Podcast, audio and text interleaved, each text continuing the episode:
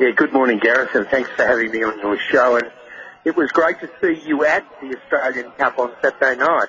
Um, yeah, it was exciting, wasn't it? It was a great race, Alan, and, and there were so many young people there, and it was great to see Thomas Shelby win the People's Greyhound, and uh, Kayla Cottrell, an 18-year-old, looking for her second Group 1 with Fernando Bluey. It was just a, a terrific race between two wonderful athletes going head-to-head. And look, it was right. I was right near the finish line, and it was very difficult to see who actually won the race between Fernando Bluey and Tommy Shelby. So it was hard to call. Uh, obviously, the, the result went up pretty quickly, but it was just it was so close and such a great race, and two great dogs going hard at it.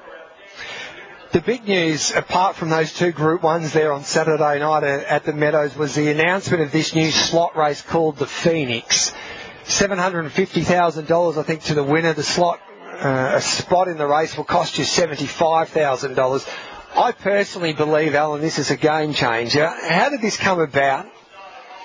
Yeah, look, it, it, has been uh, really the brainchild of uh, the Meadows, uh, Ashley Baker and Eddie Caruana, and they've really, uh, the Meadows is a really innovative club, as you know, and they've got lots of good ideas, and they constantly do uh, provide uh, the industry with real, real vision and, and leadership. But uh, they've been working on this, and I, I think it's a really good, um, good concept, and, and it's one also that is, you know, like GRV's contribution is capped and uh, people are buying into a slot. So we, we don't, we're not like funding the full initiative because we've got so many other things that we're funding at the moment. So we think it's um, really good and slots can be purchased by individuals, teams or kennels, anyone who wants to be involved. And the total prize money for the race will be more than 1.1 million if the winner takes 750,000. So uh, it will really be a, a pinnacle of a race in the racing calendar for 21. But I also like the fact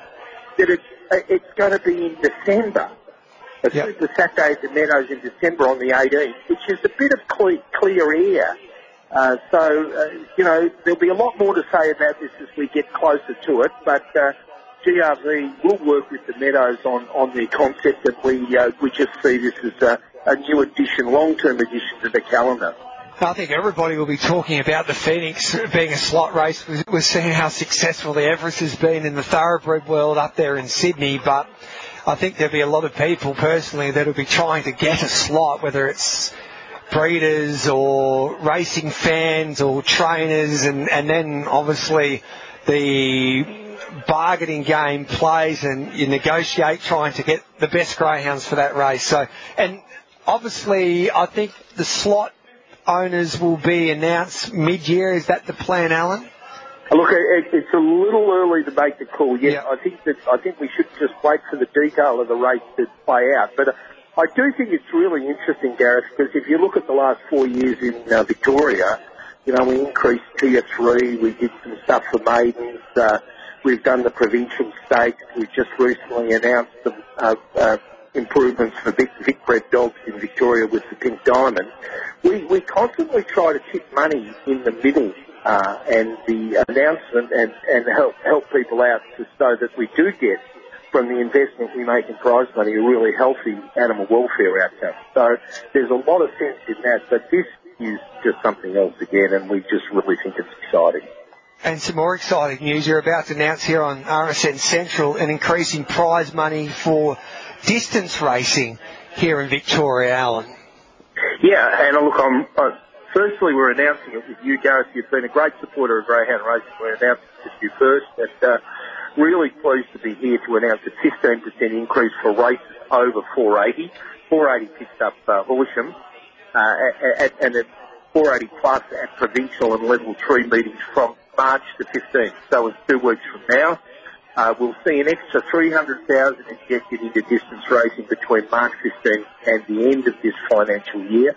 And across a full year, this will deliver an extra 900,000 in prize money to participants. So I want to make people understand this is an ongoing addition to our feature, uh, our, our, racing program. And under the changes, we will see grade 5s, 480 to um, 594 metres at provincial level be worth you know, 1900 to the winner and a total prize pool of 2,725. And provincial races from 9, 595 plus will be worth $2,185 to the winner with a total prize pool of 3145. So, and at level three races, uh, tier three, grade five, 482, 594 races will now be worth 950 to the winner and worth a, a prize pool of 13.5. And level three races, 595 will be worth 1100 to the winner and a total prize pool of 1580. So I think it's just a great uh, stimulus uh, that yep. we're looking